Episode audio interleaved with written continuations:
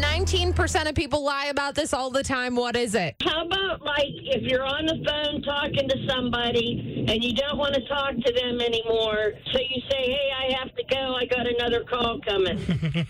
That's a very long answer, but no. it has something to deal with something you should be doing every day, but you're not. Showering. Wow, you went to an extreme there. No, that's not it. But it, it has something to do with it being in that room. Using soap. Using soap. Okay, that's not the answer. oh boy, brushing their teeth, Okay, you were so close. their hair. Nope. No, how did we get there? A different kind of brush. Oh, oh, clean the commode. What? no. Oh, you brought-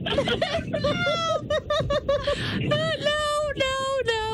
Oh, you had it. You were very close with brushing teeth. Um, using mouthwash, Oh, you're so close. gargling. I, You're so close. you're right there. What else do you have to do in your mouth? uh, floss. Yes.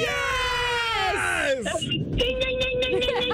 Ah. Oh man, Hey, that was a struggle, but we got there. we did get there. Are you from Are you from Britain? Who calls it the commode? Too? I was so astonished by that. No, not from Britain. I thought they called it the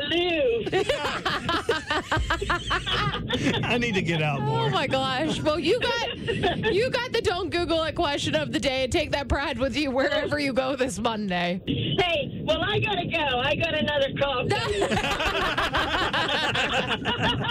Bye, Linda. We are powered by Bowser Chevrolet, your Pittsburgh Chevy headquarters.